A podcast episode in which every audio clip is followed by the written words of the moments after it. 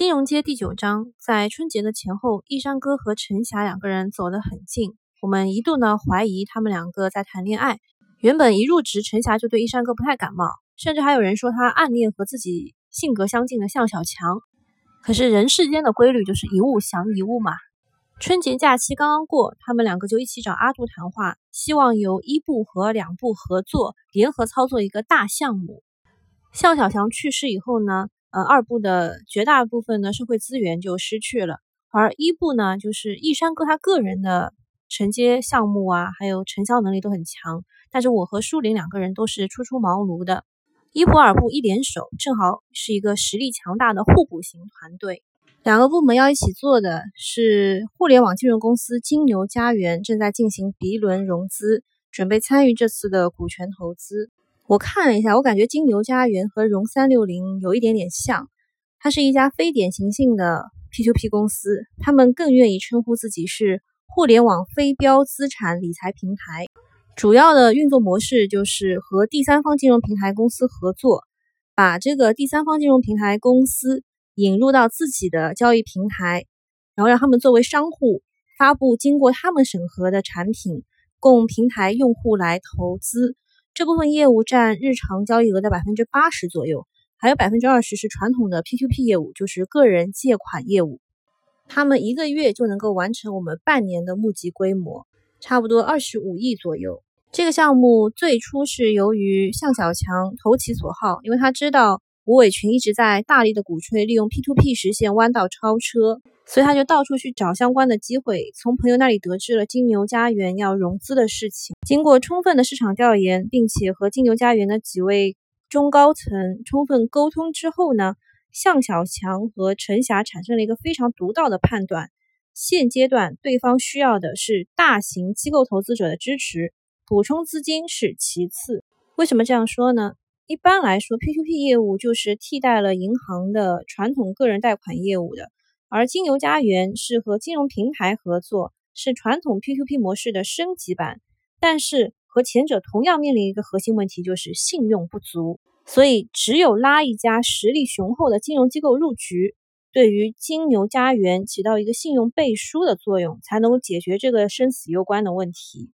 并在这个过程当中体现我们的价值，得到入股机会。应该说，他们得出了十分正确的结论。但是如果想要实现的话，没有想象中那么容易。首先是呃，易租宝和大大集团的违约事件，使这个行业成为了众矢之的。其次就是啊，随之而来猛烈的监管风暴。在这种情况下，以商业银行为代表的众多金融机构纷纷与 P2P 公司切断业务，划清界限。这个难题还没有得到解决呢，向小强就出了意外。在一山哥接手之后，引导大家把目标指向了市场上的大象。保险公司啊，保险公司卖保险换来的钱还是要拿出去做投资的，不然将来拿什么去做赔付呢？保险公司的业务模式叫做双轮驱动，双轮指的是保险业务和投资业务，二者不可偏废。市面上主流的保险公司一共有三类，第一类是在二零一三年之前保费收入排名在前七八位的老保险公司，就老牌的公司，他们实力雄厚，发展平稳。第二类呢是近两年靠着万能险、投连险冲上来的五六家公司，规模增长很快，是这个圈子里面的新贵。最后一类就是那些占绝大多数的中小公司，受保费规模、经营理念和专业能力等方面的限制，投资规模都很小。那如果光从投资能力来看的话，前两种是可以的，但是呃，金牛家园需要我们给它设想的是个附加值，也就是信用背书。所以只有第一类是比较符合的，那就没剩几家了。文章当中还用了一些呃，这个，比如说平安，它叫安平。他说平安呢，他们已经有了陆金所，他说的是卢金所啊，他们不会考虑金牛家园的，除非是陆金所整体收购金牛家园。然后他们又看了中国民寿，我觉得应该是中国人寿吧，对吧？用了一些昵称。对方表示，由于这个金融啊，互联网金融公司出现了一系列的问题，还有监管政策的变化。近期暂时没有在这一领域投资的计划，首战失利被人家二十分钟就打发回来了。易山哥并没有放弃，啊，给我们总结了一下中国民寿接洽的情况，从短期风险防范、长期战略布局的角度准备了下一个会面。这一套下个会面呢是面对民保资本，这一次呢对方给我们提了很多问题，还要我们交一些补充材料。不过几天之后呢，他们说，呃，这个项目被大领导给毙了，理由是他们自己的集团正在筹建民保金服。最后呢，他们把下一个目标定在了天平保险集团，我觉得应该是太平洋保险吧。因为整个集团内部只有规模不大的一个天平电商，业务上和金牛家园并不冲突，甚至可以互补，未来有整合的空间。他们围绕着业务模式、盈利构成、财务测算、估值方法和交易结构提了一大堆的问题，而且呢，他们表现出了初步投资意向。但是就在这个时候，呃，“十三五”规划当中删除了设立战略新兴板的描述。当然，我们现在知道啊，就是没有了战略新兴板，但是上证还是上了一个科创板。但是在当时呢，对于金牛家园来说，这件事情的影响非常大，因为按照他们的 B 轮融资方案的规划，这一轮的投资者有望在两到三年实施退出，而战略新兴板是他们最大可能性的退出途径之一。但是这个板块夭折了，之前的预期就不得不修正了，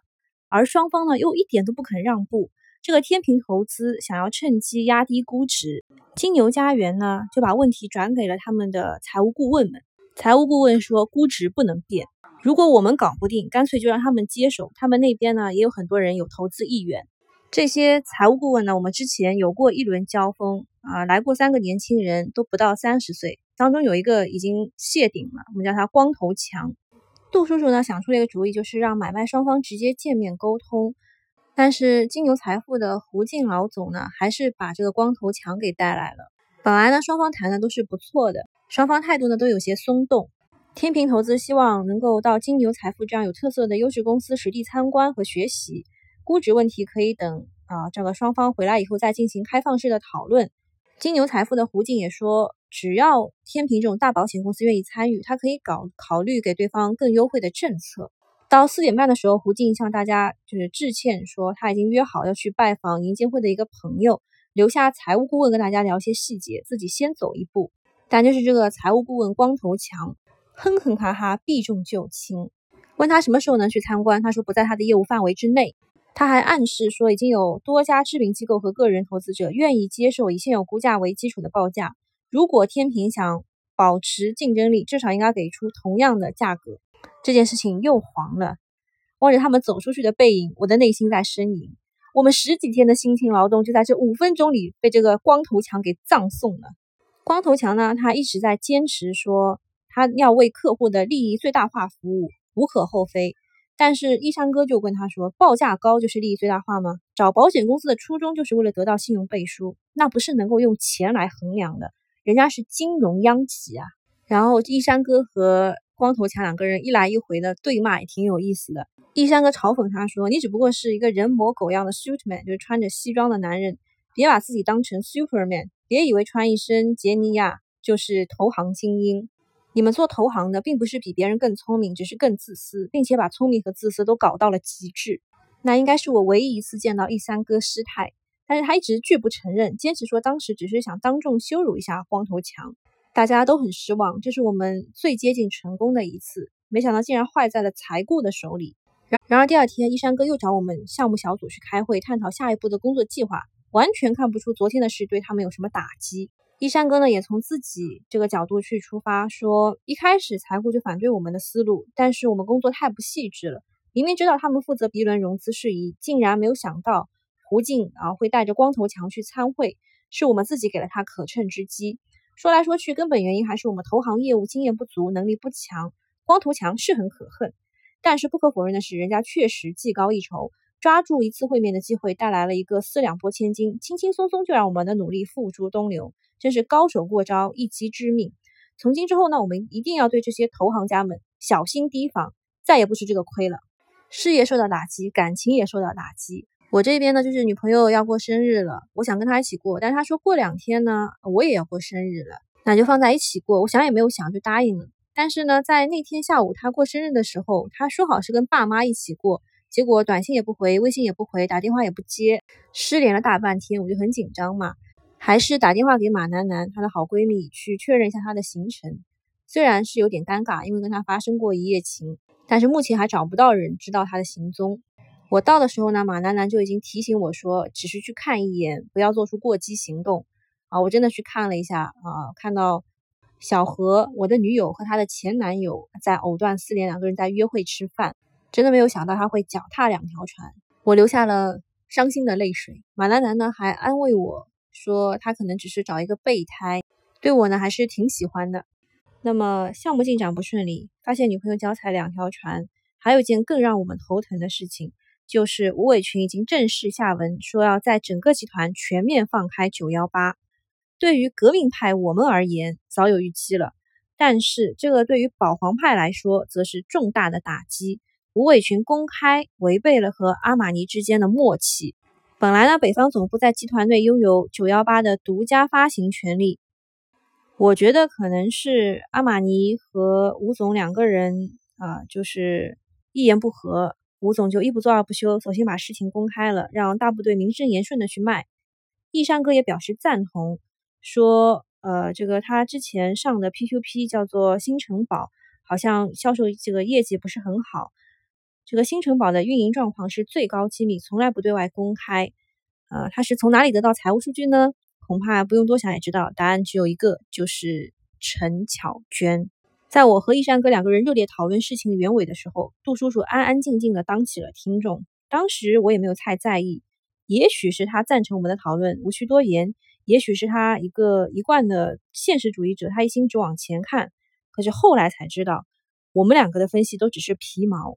真实原因令人毛骨悚然。潘多拉的魔盒早已打开。